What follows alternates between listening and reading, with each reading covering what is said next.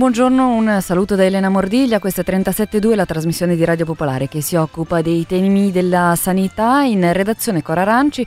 Accanto a me Vittorio Agnoletto, buongiorno Vittorio. Buongiorno a tutti e a tutti. Buongiorno e allora come sempre i nostri contatti per cominciare 331 6214 013 per sms e telegram diretta chiocciola popolarenetwork.it per le vostre mail. Abbiamo anche una casella di posta elettronica della trasmissione 372 chiocciola radiopopolare.it e una pagina Facebook che potete eh, seguire e eh, le consuete informazioni anche di apertura, quindi l'attività dell'Osservatorio Salute che può contare su sostegno di fondazione di comunità a cui potete rivolgervi per i seguenti servizi. L'associazione eh, in cerchio per le informazioni sulle agevolazioni sul lavoro per i soggetti fragili e l'accertamento dell'invalidità. Voi scrivete a noi 372 chiocciolaradiopopolare.it e noi giriamo il quesito all'associazione. Continua la collaborazione con l'associazione Avvocati per Niente Onlus, info chiocciola avvocatiperniente.it e poi vi ricordiamo come sempre gli utili riferimenti del difensore regionale della Lombardia che risponde all'email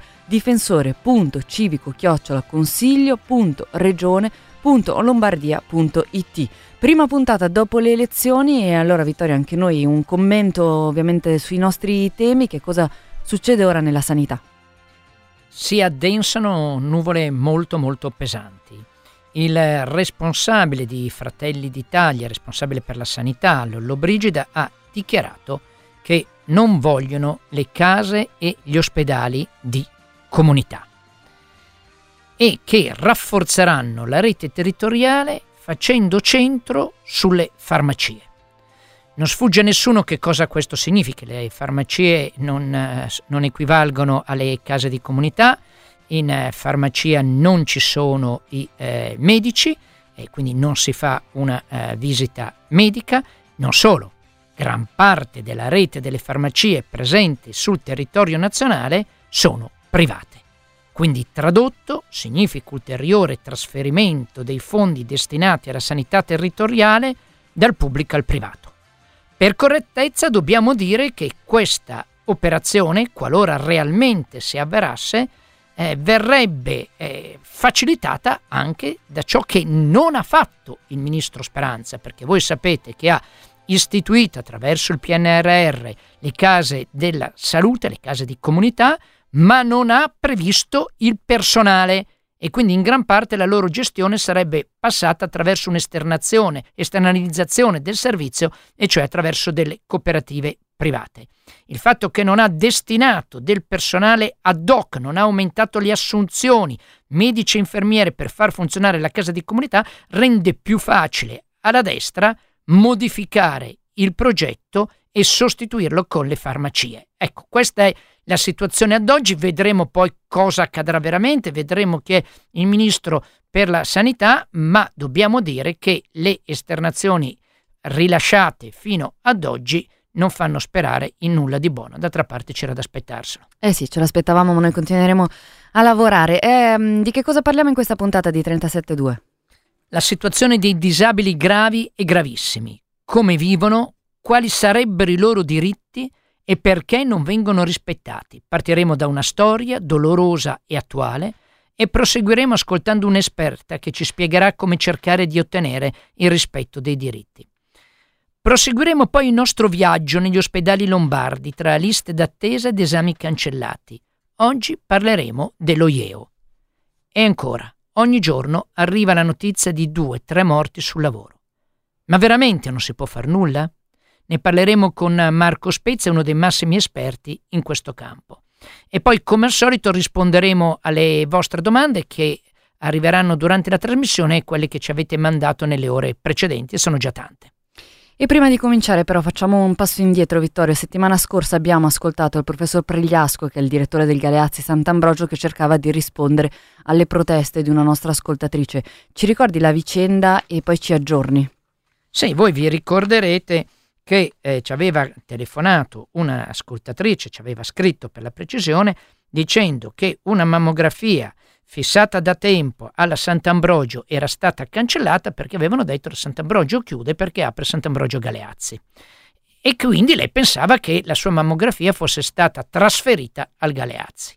E quando ha telefonato gli hanno detto che né la sua mammografia né tutti gli altri esami che, stati, che, erano stati cancellati alla Sant'Ambrogio sarebbero stati riconfermati e trasferiti al Galeazzi, che doveva fissarne, fissarlo nuovamente, ma che in quel momento le agende erano chiuse. Poi ovviamente eh, gli hanno detto che se eh, voleva farlo privatamente, invece tutti i lunedì potevano fare la mammografia privatamente. Noi abbiamo protestato, abbiamo chiamato il professor Pregliasco a rispondere, si è scusato moltissimo, ha detto che è stato un errore e che avrebbero riattivato la possibilità di fissare le mammografie attraverso il Servizio Sanitario Nazionale. Noi abbiamo concluso la puntata dicendo che saremmo andati a verificare. Siamo andati a verificare e dobbiamo dire che su questo il professor Pregliasco è stato di parola, le mammografie al eh, Galeazzi si possono fissare, il tempo di attesa è circa un mese, ma è stata riaperta la, l'accesso attraverso il Servizio Sanitario Nazionale. Ma non abbiamo fatto a tempo a festeggiare che ci è arrivata un'altra mail che dice sono una cittadina milanese e ho telefonato tre volte per prenotare un controllo endocrinologico, per dicembre e le prime due volte mi è stato detto che non c'era ancora l'agenda e di richiamare dopo una settimana. Così ho fatto e alla terza telefonata mi è stato detto che era già tutto occupato fino al 16 dicembre. Ma com'è possibile se io chiamavo dopo una settimana come mi veniva detto? Non so, ma nell'ultima telefonata mi hanno detto che non sapevano e che quando si sarebbe aperta la prossima agenda era ancora da definire. Così ho telefonato all'ufficio relazioni con il pubblico, ma non mi ha risposto nessuno.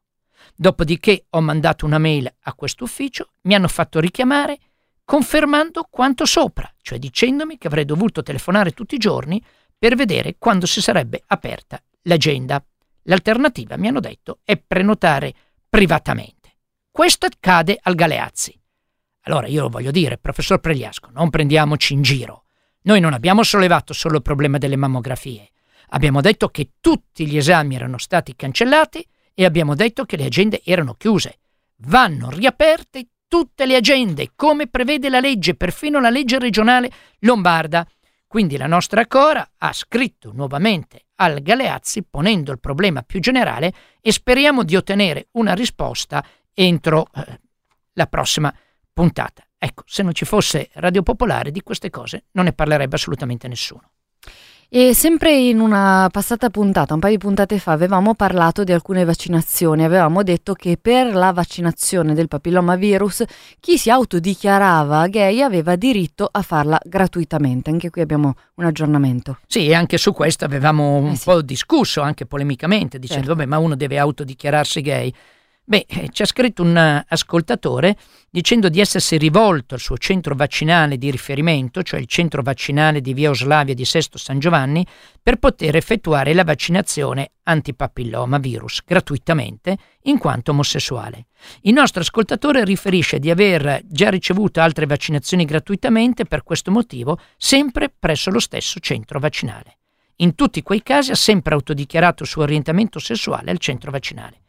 Questa volta invece gli è stato chiesto di inviare una richiesta dello specialista infettivologo che attestasse la sua condizione di rischio. Il nostro ascoltatore non è attualmente seguito da nessun infettivologo perché non ha nessuna patologia. Di fronte a questa segnalazione, che era in netto contrasto con quanto c'era stato detto dalla dottoressa Boriello, responsabile delle vaccinazioni per la Lombardia, noi l'abbiamo ricontattata e abbiamo chiesto ma com'è possibile? E lei ci ha risposto ho avuto notizie di questo caso anche da altro canale e abbiamo già chiarito. Pertanto il signore può accedere alla vaccinazione senza nessuna prescrizione o altra documentazione. L'ascoltatore ci ha confermato tutto questo e ci ha scritto sì, eh, ho contattato l'URP della SST che si è occupato di gestire la cosa e il centro vaccinale mi ha dato appuntamento riconoscendone la gratuità e mi è arrivata una lunga mail di scuse dalla SST Nord di Milano. Allora, noi siamo contenti di questo risultato, però queste cose dovrebbero svolgersi tranquillamente, normalmente, in rispetto dei diritti, non deve sempre passare attraverso l'intervento di 37 e 2. Allora, a questo proposito, attenzione, una notizia importante, segnalatevela sul vostro diario. Liste d'attesa. Cosa può fare e cosa deve fare un cittadino per far rispettare i propri diritti. Su questo tema realizzeremo una diretta web martedì 11 dalle 18 alle 19.30 sulla pagina Facebook dell'Osservatorio Saluto, sulla pagina Facebook di 372 e per chi non ha Facebook al link slash slash meet m e normale t si slash liste attesa. Cercheremo comunque di far girare la notizia il più possibile. Comunque, pagine Facebook dell'Osservatorio Salute di 37 e 2, martedì 11 dalle 18 alle 19.30 ci sarò io, ci sarà Cora Aranci, vi spiegheremo tutte le modalità e gli strumenti a disposizione del cittadino quando si trova di fronte alle liste d'attesa per far rispettare il proprio diritto. E allora andiamo a parlare di disabilità, lo facciamo con i primi ospiti di questa eh, puntata. Diamo il benvenuto a Fortunato Nicoletti, che è padre di una mm, bambina disabile e che ha appena scritto un libro, Nessuno è escluso, in libreria dal 15 ottobre. Buongiorno, benvenuto. Buongiorno a voi. Buongiorno. Allora, che cosa le è accaduto? Una vicenda molto brutta che lei ha denunciato con forza. Allora, è accaduto, è, parto da una storia personale, ma è, una, è, una, è, la storia di tantissimi bambini, ragazzi e studenti con disabilità. Eh, noi nel, nell'agosto del, in pieno agosto, in, piene, in, pieno periodo di vacanze, siamo stati abbandonati da uno degli enti erogatori eh, che, che accredita il Reggio Lombardia per il servizio di assistenza domiciliare. E, e, oggi, dopo un mese di battaglie, ancora oggi eh, che la bambina ha iniziato la scuola elementare, eh, perché può andare a scuola, perché anche i disabili gravissimi possono andare a scuola, ancora eh, insomma, non, non, riesce ad andare sempre perché mancano gli infermieri e perché la regione non ha, Lombardia non ha mai eh, preso in considerazione che bambini con disabilità gravissima che necessitano di assistenza infermieristica, quindi sanitaria, possono anche andare a scuola e quindi noi ad oggi praticamente non sappiamo mai se il giorno dopo, la settimana successiva, eh, Roberta può andare a scuola. Dopo le nostre segnalazioni eh, sono arrivate, arri- continuano ad arrivare alla nostra associazione tantissime segnalazioni eh, molto simili da tutta la Lombardia e non solo. Eh, noi siamo arrivati a un certo punto dove abbiamo chiaramente scritto a chiunque, compreso la Regione Lombardia, che tra l'altro ha imposto all'ente erogatore di riprenderci in carica già eh, a fine agosto, però insomma, siamo stufi e mh, abbiamo presentato un ricorso d'urgenza al Tribunale di Milano eh, che sarà discusso già nel prossimo ottobre. Ecco, mm, per chiarirci, eh, parliamo di sua figlia eh, che ha una disabilità estremamente grave. Mi permetto, esatto. per far capire agli ascoltatori, se lei è disponibile, a spiegare che cosa significa questa disabilità, cioè in che condizioni è la, la bambina, perché comunque a scuola può andare, no? Sì, allora, eh, mia figlia in particolare ha una, ha una, patologia rarissima che si chiama displasia campomelica a campomelica, una malattia rarissima, in, in questo caso stiamo parlando di una malattia che, che, è l'unico caso in Italia, ce ne sono poche decine al mondo. È una patologia che, che insomma, compromette l'apparato scheletico principalmente, e poi una serie di, di, di insomma, anche di altre mh, problematiche. Lei ha una tracheo, eh, quindi ha una cannola tracheostomica, ha una PEG con la quale si alimenta, ha una scoliosi, ma eh, insomma nonostante questo con tutta una serie di lavoro di equip che, che, facciamo da cinque anni insieme anche alla, all'assistenza infermieristica appunto è una bambina che cognitivamente come, insomma, c'è e può andare a scuola, certificato da tutti. Chiaramente può andare a scuola solamente eh, quando è assistita da, per tutte le ore eh, da personale infermieristico sanitario specializzato, perché ha bisogno di manovre insomma, complesse e quindi deve andare a scuola in questo modo qua. Il problema è che, come, come le dicevo prima, la Regione Lombardia non ha mai previsto eh, questo tipo di assistenza infermieristica per gli studenti con disabilità che pur gravi possono comunque recarsi a scuola, eh, basta, basta che, insomma, eh, che, siano assistiti. La prima volta che è stato previsto questo è stata una delibera, l'ultima delibera che ha fatto il 2 agosto la Regione Lombardia eh, sul nuovo, nuovo, sistema di assistenza domiciliare che praticamente ha devastato ancora di più il, questo sistema che già prima era, e, e, e, faceva molta fatica perché chiaramente certo. sappiamo tutti che... Ecco, ah, perché voi dipendereste da una cooperativa che dovrebbe mettere a disposizione il servizio, la quale cooperativa vi dice che non c'è personale, giusto? È così? Esatto, le cooperative che fanno assistenza domiciliare, soprattutto sulle persone, non parlo solo di minori, ma su persone molto con un'alta complessità assistenziale, sono tre in tutta Milano e sono circa 4, forse barra 5 in tutta la Lombardia. Consideriamo che in Lombardia ci sono circa 400.000 persone con disabilità, ecco, non quindi, tutte chiaramente gravissime. Quindi la cooperativa vi dice sì, toccherebbe a noi, ma noi non abbiamo il personale. La regione dice noi non c'entriamo più perché vi abbiamo affidato una cooperativa e la bambina non riesce ad andare a scuola e non sapete ogni settimana se la settimana seguente andrà a scuola o no. Eh, noi la ringraziamo moltissimo perché ovviamente attraverso il suo caso personale si sta parlando di una situazione molto più ampia. Per favore ci informi di come del pronunciamento del Tribunale di Milano quando uscirà la sentenza. Grazie moltissimo. Assolutamente. Grazie a voi, buona giornata. Grazie, buona giornata e grazie a Fortunato Nicoletti, appunto autore di Nessuno Escluso, fa parte anche del Comitato Famiglie Disabili Lombarde. Diamo il benvenuto allora sull'altra linea alla nostra seconda ospite, Chiara Bertelli, che lavora alla cooperativa Eureka, che insieme alle associazioni Incerchio e Piccolo Principe hanno attivato il progetto Curami e Proteggimi, sostenuto dalla Fondazione Ravasi Garzanti. Benvenuta Chiara. Buongiorno. Buongiorno, grazie moltissimo di essere con noi. Sappiamo che lei è, è un'esperta di questi temi che sono eh, veramente complicatissimi. Lei ha sentito la storia raccontata da Fortunato Nicoletti. Eh, vuole fare un commento? Eh, allora, innanzitutto noi non ci occupiamo direttamente di disabilità, Ehm, però comunque conosciamo, penso che ehm, si tratti della misura B1, che è ehm, il dispositivo del quale può usufruire. Purtroppo questi inghippi eh, succedono e sono certa che le cooperative facciano di tutto per poter eh, come dire, rispettare quelli che sono gli accordi con la regione. È stato un periodo, questo biennio è stato un periodo molto difficile, sicuramente bisognerebbe studiare una soluzione che possa garantire a tutti il diritto di frequentare la scuola e di vivere la vita in modo eh, normale, insomma. Ecco, lei è entrata già nel cuore del tema che noi vorremmo trattare con lei. Ci può spiegare agli, eh, a, a, noi e agli ascoltatori sì. che ce l'hanno chiesto ormai da tanto tempo cosa significa disabili B1 e B2, che fasce di popolazione riguarda e che diritti hanno e qual è la differenza? Okay. Ok, in realtà queste sigle sembra un po' una battaglia navale, no? B1, B2, eh, colpito e affondato. Eh, sono entrambi contributi regionali ehm, che la Regione ha stanziato per garantire la permanenza a domicilio di persone non autosufficienti. Per cui diciamo che intanto il requisito fondamentale è la residenza in Regione Lombardia.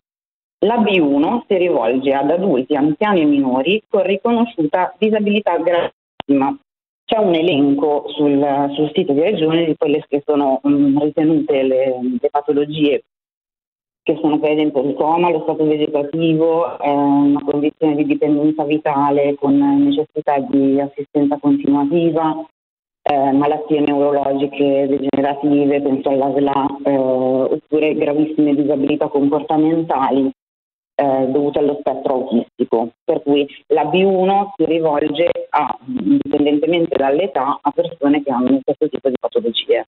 E che cosa garantisce uh, a queste allora, persone sì. la regione o cosa comunque dovrebbe garantire ufficialmente? Esatto, dovrebbe garantire tre strumenti.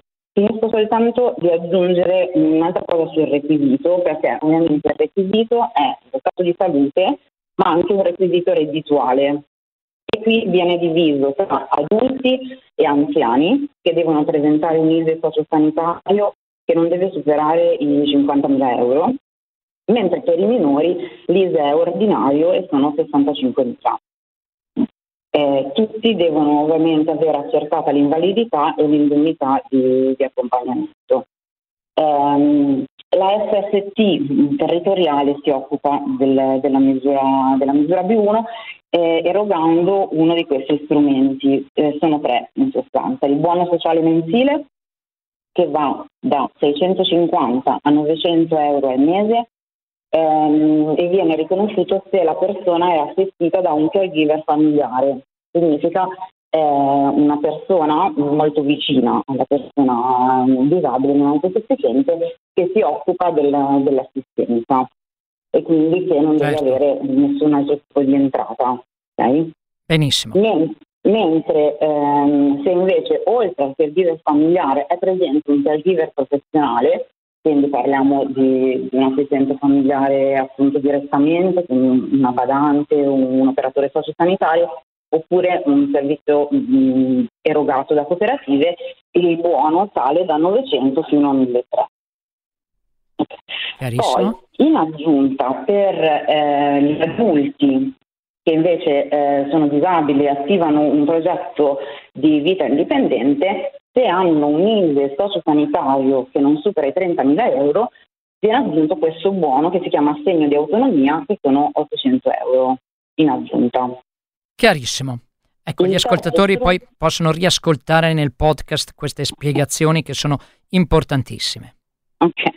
Eh, il terzo strumento è quello eh, del voucher. Il voucher, il voucher 1 ehm, è un dispositivo che eh, dovrebbe garantire ehm, anche un aspetto di assistenza e di socialità ehm, integrativo alle persone con disabilità. E anche qui ci sono due fasce, eh, una per adulti anziani che va fino a 460 euro e una per minori che invece è di 600 euro. E questo è per B1, cioè esatto. i disabili gravissimi. B2. Tra l'altro, la misura, eh, finisco solo una sì. cosa per la B1, eh, la presentazione della domanda eh, va fatta ehm, attraverso la SST territoriale di competenza e c'è ancora un pochino di tempo per presentarla perché scade il 31 di ottobre.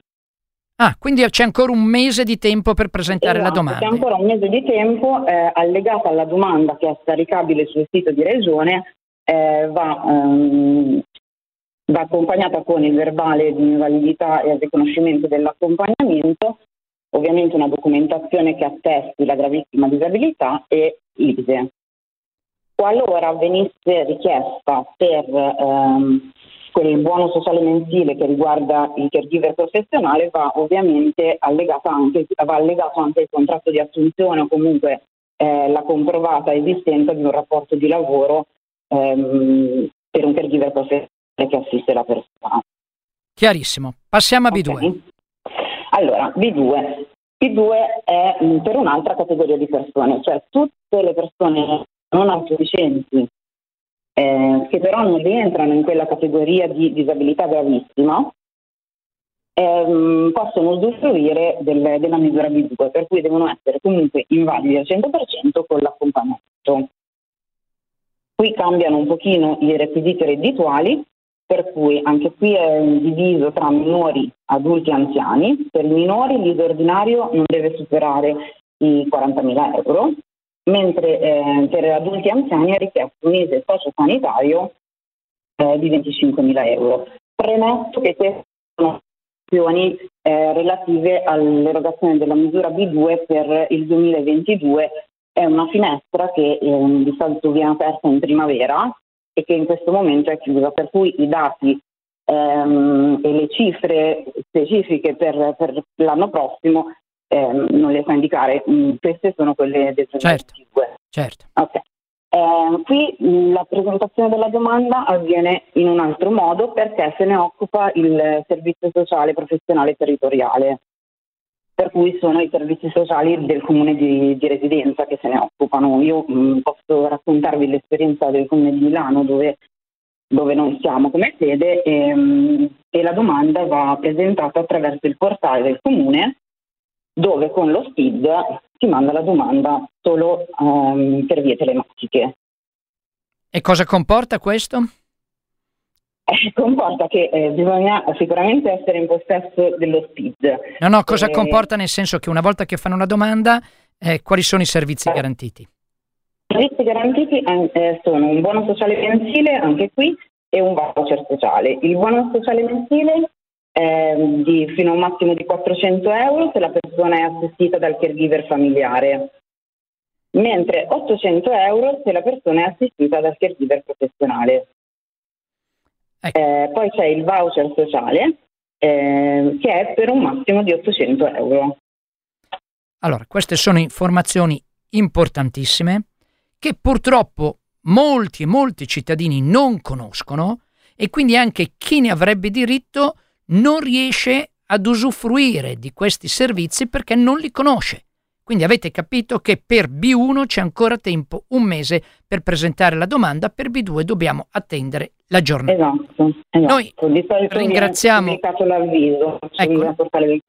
Noi ringraziamo moltissimo eh, la eh, eh, dottoressa eh, Bertelli e ehm, passiamo a un altro argomento, diverso, ma anche su questo ci sono arrivate tante eh, domande. Cosa significano i codici di esenzione dal ticket 03 e 04? come B1 e B2 la battaglia navale continua. Eh, purtroppo è così. Sigle, esatto. Allora, ehm, sono entrambe eh, delle esenzioni relative al reddito. Per sì. cui eh, in realtà garantiscono le, le stesse prestazioni perché eh, c'è un'esenzione nazionale sia per la specialistica ambulatoriale, per cui per le visite mediche, che un'esenzione regionale per quanto riguarda i farmaci, quindi la, la farmaceutica. La, l'esenzione E03 ehm, viene, viene pre, percepita da eh, titolari di assegno sociale, quindi ex sociale, e i loro familiari a carico, mentre la E04 è per titolari di pensioni al minimo che hanno più di 60 anni e per il loro familiare a carico se c'è un reddito inferiore a circa 8.000 euro, che viene in 15.000 in presenza di un coniuge e poi ci sono altri 500 euro in più se ci sono figli a carico.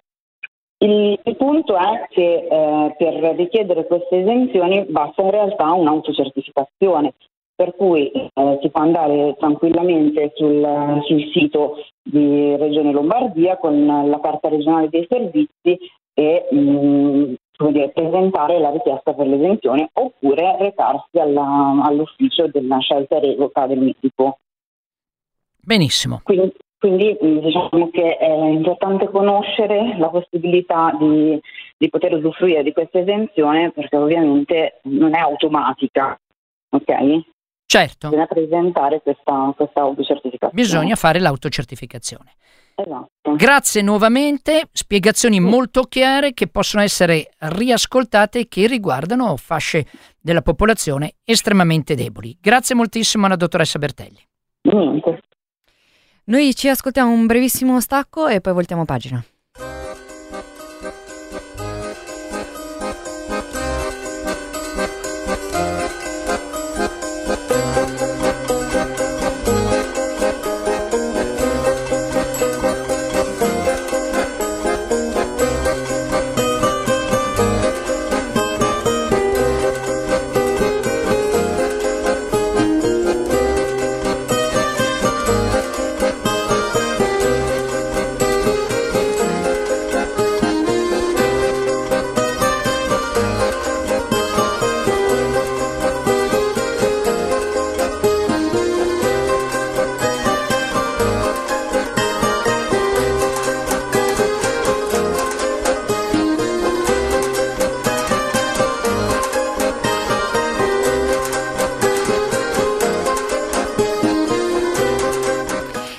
Voltiamo pagina e andiamo a dare il benvenuto a una nostra ascoltatrice che ci ha chiamati e mm, a cui diamo subito la linea. Buongiorno Anita. Buongiorno, buongiorno a voi. Allora Anita, eh, lei ci ha scritto spiegandoci il suo caso personale, che questa volta riguarda lo IEO. Stiamo facendo il nostro viaggio negli ospedali. Prego, che cosa è accaduto? Ma direi che la situazione è semplice nella sua complessità. Io sono paziente dell'IEO e per l'esattezza della unità di ginecologia preventiva e nell'estate del 2020 mi sono sottoposta a un intervento di conizzazione del collo dell'utero a causa di una recidiva. Da allora mi vengono prescritti esami di controllo ogni sei mesi, che però non riesco a realizzare ogni sei mesi. I tempi di attesa di prenotazione sono di almeno otto mesi tra un controllo e l'altro e questo appunto nonostante quello che i medici stabiliscono. In sostanza io non riesco a garantire le tempistiche che mi sarebbero consigliate. La situazione è peggiorata quest'estate perché credo sia evidente che prenotare un esame degli accertamenti e delle visite ambulatoriali con otto mesi di anticipo di tipo ginecologico che non si possono realizzare in presenza del ciclo mestruale sia un terno all'otto. E infatti io a giugno del 2022 mi accorgo che non posso essere presente nella visita che mi è stata assegnata per il mese di luglio. Cerco di contattare l'ufficio prenotazioni di EO e la risposta è oltremodo spiazzante. Non ci sono eh, degli spazi per potermi inserire qualche giorno dopo o qualche giorno prima la data della mia prenotazione e la proposta che mi viene fatta è il 23 marzo del 2023. Eh, Facciamo rimango... due precisazioni, eh, giusto per sì. tutti coloro che ci ascoltano. Quando parla di recidiva, parla di recidiva di una patologia neoplastica, oncologica, immagino, sì, sì, tumore, per capirci. Secondo, lei non poteva presentarsi alla visita alla data stabilita, bisogna essere mm, chiari, no? Perché aveva il ciclo e quindi avendo il eh. ciclo non poteva andare a fare la visita. E a quel punto le dicono non è possibile rip- eh, rifissare un'altra data in tempo utile, se vuole può venire privatamente pagando. No, in realtà mi dicono che se voglio presentarmi eh, tramite il servizio sanitario nazionale appunto l'appuntamento è marzo 2023, ma mi suggeriscono di provare a vedere se ci siano dei posti privatamente, cosa che faccio e in effetti il posto privatamente c'è non nell'immediatezza ma entro un paio di mesi, cioè a settembre del 2022. Però trovo che non sia corretto, certo. che non sia certo. opportuno e che soprattutto non tratti i pazienti con identiche patologie nello stesso modo modo là dove solo chi ha disponibilità può effettivamente accedere al servizio. Allora eh, scrivo al difensore civico regionale illustrando il caso, apre un fascicolo a mio nome, mi chiama addirittura telefonicamente, quindi mh, mm, si interessa del mio caso, non riceviamo risposta né io né lui per eh, direi almeno due settimane. Dopodiché finalmente arriva a me la comunicazione di IEO che è stato trovato un posto disponibile eh, il 14 di agosto e eh, viene scritta una comunicazione anche al difensore civico regionale in cui eh, si afferma che il mio caso è stato subito preso in carico, nessuno di noi invece né me né lui ha saputo nulla fino al 14 fino a quando è stata fissata la vista del 14 di agosto e che il caso caso è risolto. Il caso è risolto fino a un certo punto, nel senso che sono abbastanza convinta che se non avessi agito eh, rivolgendomi al difensore civico regionale non so se davvero il mio caso sarebbe stato preso in carico, però il problema dei tempi delle prenotazioni col Servizio Sanitario Nazionale rimangono, certo. perché il mio esame fatto ad agosto ha avuto un esito alla fine del mese, io a settembre mi sono attivata per riprenotare l'ennesimo controllo a sei mesi, ma l'ennesimo controllo a sei mesi in realtà è otto mesi perché io la prima data utile disponibile l'ho ottenuta per la metà di aprile del 2023. Chiarissimo. Sempre chiarissimo. ci fermiamo qui, chiarissimo, e siamo ancora di fronte alla solita situazione. Vuoi fare gli esami nei tempi previsti e necessari, devi pagare, altrimenti aspetti mesi e anche anni. Il suo caso è stato risolto perché si è rivolta a noi, noi gli abbiamo detto di rivolgersi al difensore civico. Ma qui non è che tutta la popolazione della Lombardia può chiamare 372 e possiamo intervenire sui singoli casi. Allora abbiamo voluto far vedere che cosa si ottiene quando si interviene col difensore civico, ma anche vedere che cosa non funziona. Ma non è l'unica testimonianza che noi abbiamo. Esatto, diamo il benvenuto sull'altra linea Laura, buongiorno, benvenuta. Buongiorno a voi. Allora, anche lei eh, ci racconta brevemente, perché oggi purtroppo siamo molto in ritardo, la sua Certo. esperienza rispetto allo IEO. Allora, eh, velocissimamente, insomma, segnalo due questioni di rilievo che riguardano una mia carissima amica, paziente oncologica in cura allo IEO da un paio d'anni. Eh, allora, le visite oncologiche di controllo a cui si sottopone eh, vengono periodicamente programmate e fissate per 4-5 appuntamenti. Stessa cosa non succede però per le necessarie tac di controllo, cioè si esce dalla visita dell'oncologo con una impegnativa che non riporta alcuna priorità, con la quale bisogna andare al CUP dello IEO e sperare che ci sia disponibilità entro i brevi tempi necessari. Eh, disponibilità che a volte proprio non c'è stata e quindi si è dovuto cercare altrove, aggiungendo alla difficoltà della ricerca del luogo anche quella poi segnalata eh, dai medici nel redigere i referti che dovevano valutare precedenti di una lunga e molto complessa storia clinica. La seconda criticità gravissima riguarda i pareri specialistici. Nel corso dei mesi, a causa dell'insorgere di complicanze o per la necessità di modificare terapie e tempistiche di somministrazione della chemoterapia, gli oncologi hanno ritenuto necessario avvalersi diverse volte del parere di specialisti, cardiologo, ginecologo, dermatologo, ortopedico, figure professionali presenti nella quasi totalità in IEO. Il consulto però non avviene direttamente tra i medici, come ci si aspetterebbe. Il malato, per avere il parere dello specialista, eh, dato che è necessario, fissa a questo punto un appuntamento per visita medica specialistica a pagamento, dato che nessuno rilascia un'impegnativa al riguardo, comunicando poi all'oncologo di riferimento eh, l'esito. Tutto ciò con tariffe che all'OIEO partono non meno da 200 euro a visita. No. Eh, ne ricordo una da 365 euro. Momento, Dove... ci, ci faccia capire bene. Sì, Fa la visita. Al termine della visita che fa col Servizio Sanitario Nazionale prenotata presso lo IEO, le vengono suggerite di fare delle visite specialistiche che vengono fissate direttamente ma a pagamento, cioè in modo privato. Altrimenti uno deve andare in giro a cercarsele da solo, giusto?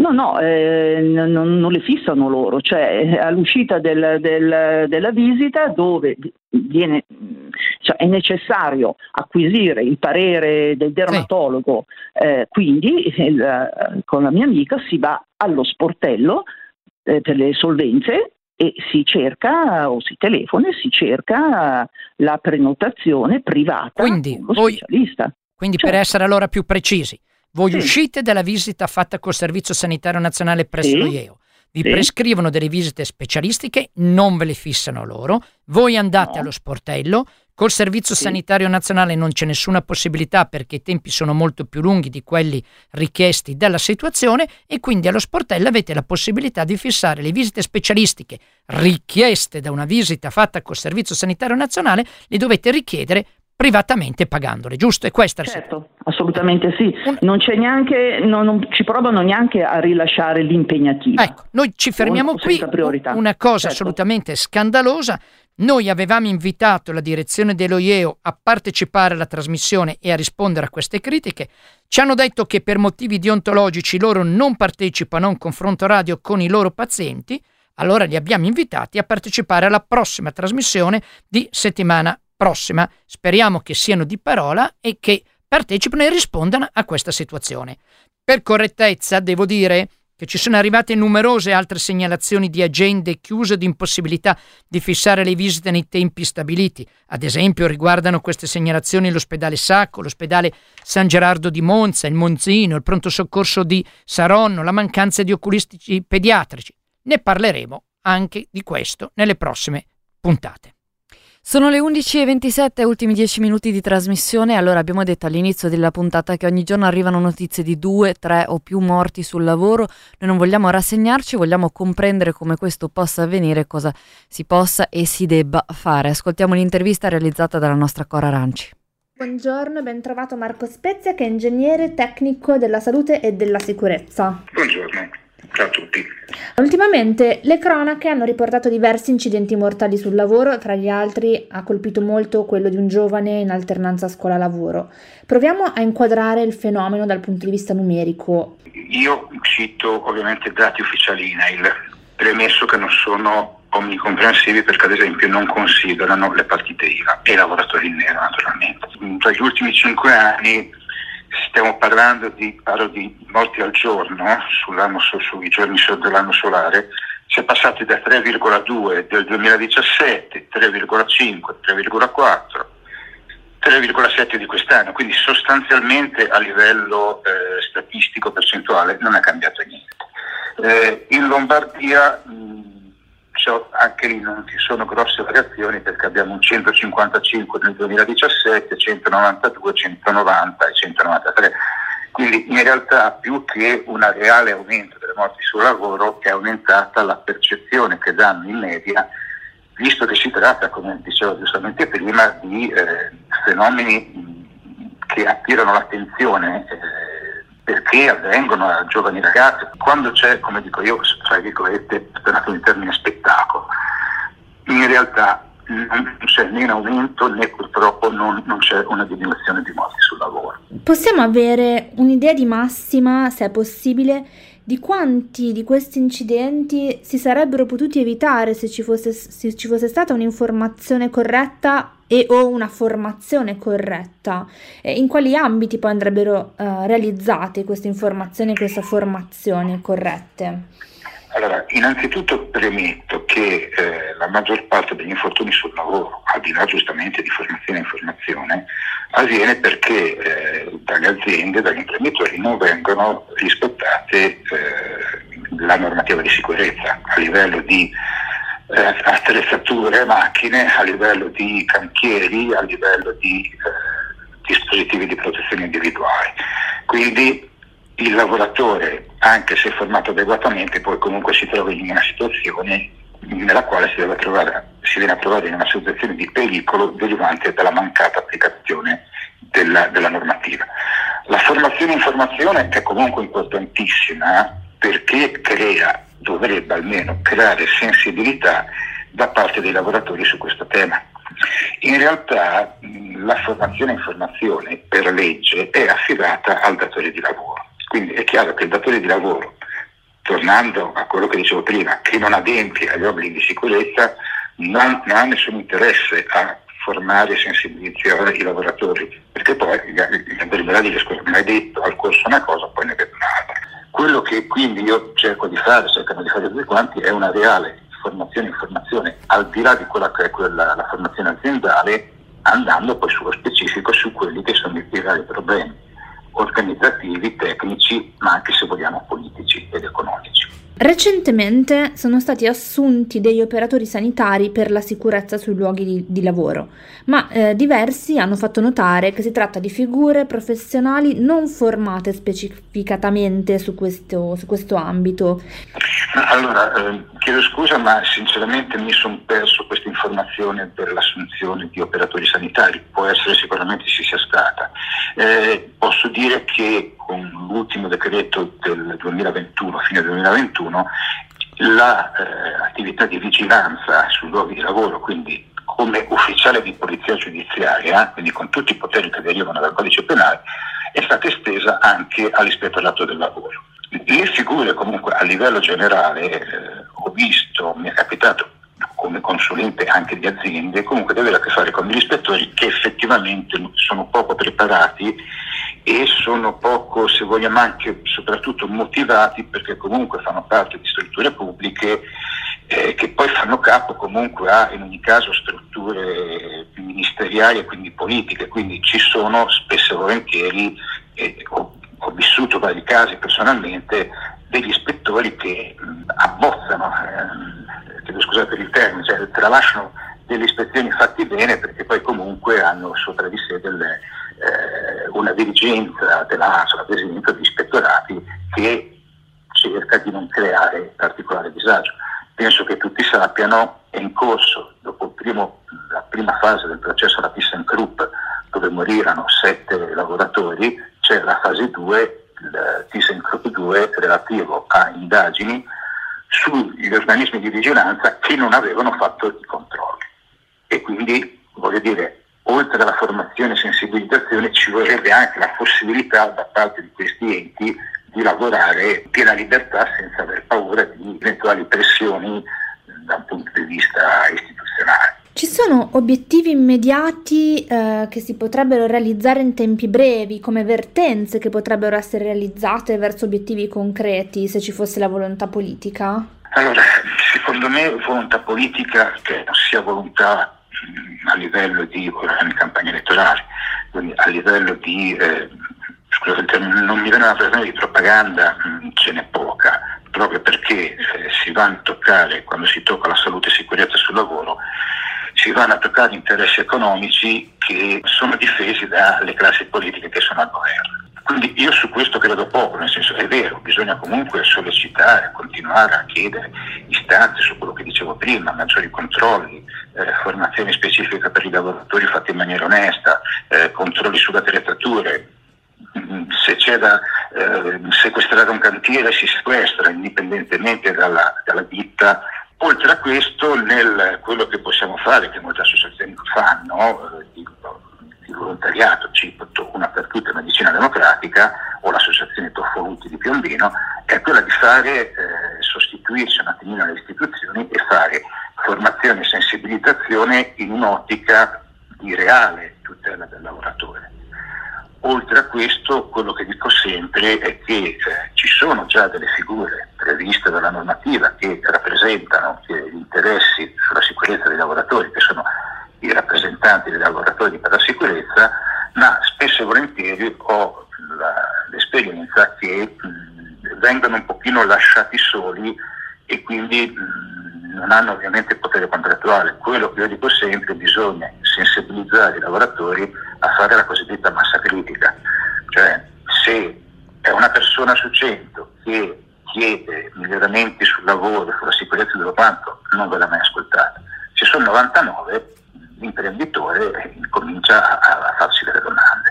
Quindi la cosa importante è più che lavorare, secondo me, sulle istituzioni, cioè oltre a lavorare sulle istituzioni, bisogna lavorare veramente al di là che questi aspetti mediatici che ogni tanto ci dovrebbero far pensare, eh, lavorare proprio in maniera, come si dice, goccia dopo goccia per creare questa consapevolezza di unione di classe tra coloro che, sul, che possono venire sul lavoro in modo tale che sia aumenti la quantità di persone che sono disposti a fare uno sciopero, a fare un'ora di sospensione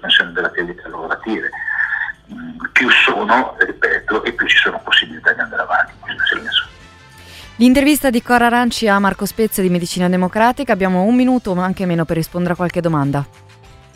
Allora, chi ha fatto due dosi, diamo addirittura le risposte. Chi ha fatto due dosi di vaccino Covid la, e non ha fatto la terza perché dopo aver fatto le due dosi è stato contagiato dal Covid, può considerare, anzi deve considerare la prossima vaccinazione come la quarta e può fare il nuovo vaccino.